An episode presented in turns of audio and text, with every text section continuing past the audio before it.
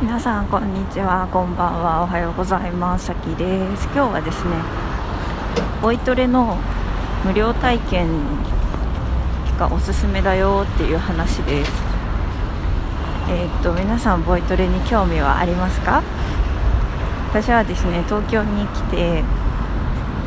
東京に来てっていうかもともとボイトレ行ってきたかったんですけどまあ私が行ったとこはそれまでいたとこはなんかそんなに栄えてないので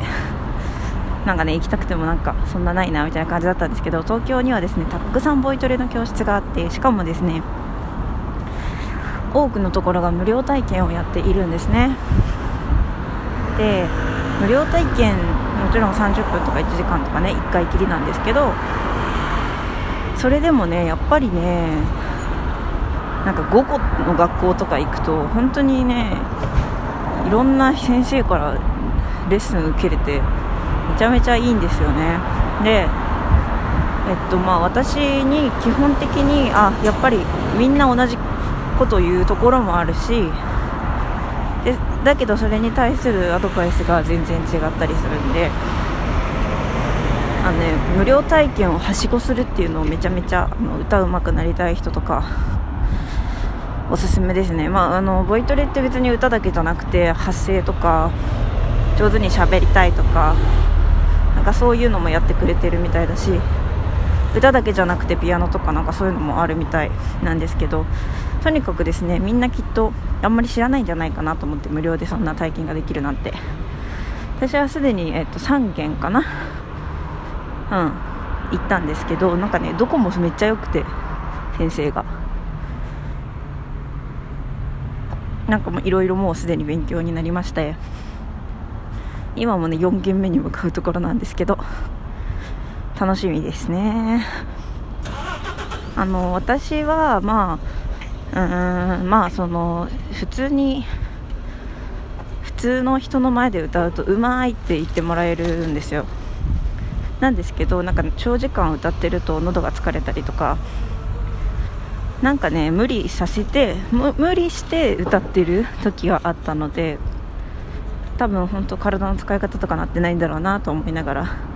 行ったんですけど、えー、とまず呼吸の仕方が浅いっていうことを、えー、と共通して言っていただくことができてこれは腹式呼吸ができていなくて腹式呼吸ができていないので呼吸が一番最初にあってそこからね声帯声帯がそう呼吸が声帯を通ってそんで口の中で口からね響いて音になるのでまず呼吸。それができてないから声帯を苦しめて声帯に力を入れて歌ってしまっているっていうことを教わりました。でえー、っとでその腹式呼吸のトレーニングとしてスっていう空気を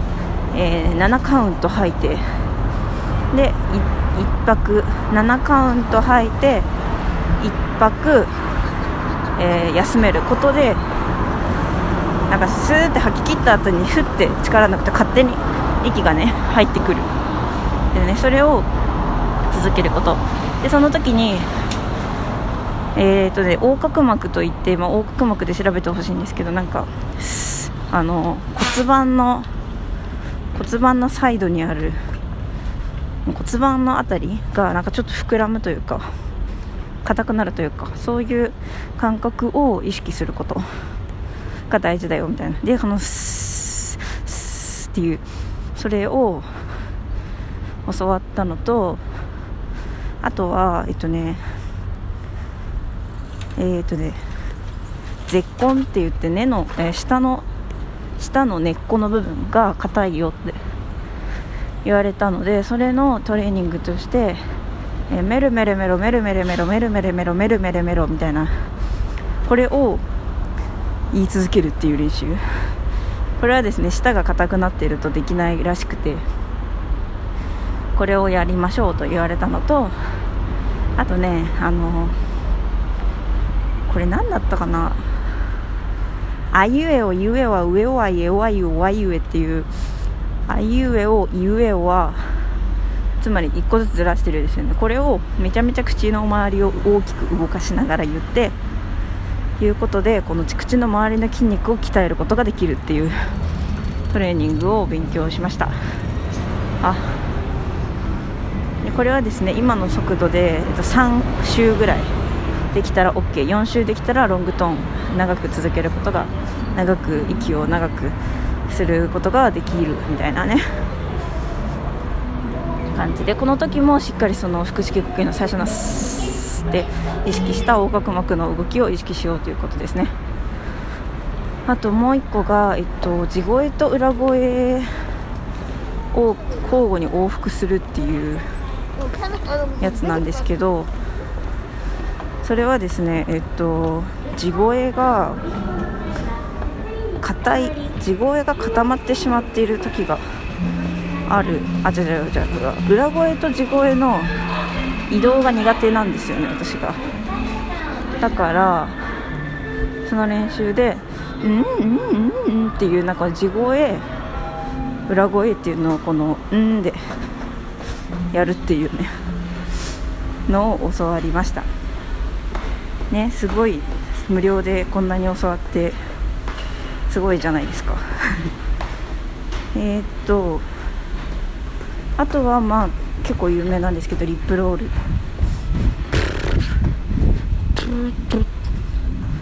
このね唇を震わせるリップロールもとっても大事ですね。まあでも結構あの対面レッスン行きたくないけどボイトレについて知りたい人はしらすたチャンネルとかおすすめですね。調べてみてくださいしらすたで。このリップロールのこととかいろいろね発信してくれています。まあそんな感じでですね近くにあのボイトレの教室がたくさんある人は無料体験ぜひ行ってみてください。ということでまたまた次のラジオでお会いしましょう。バイバイ。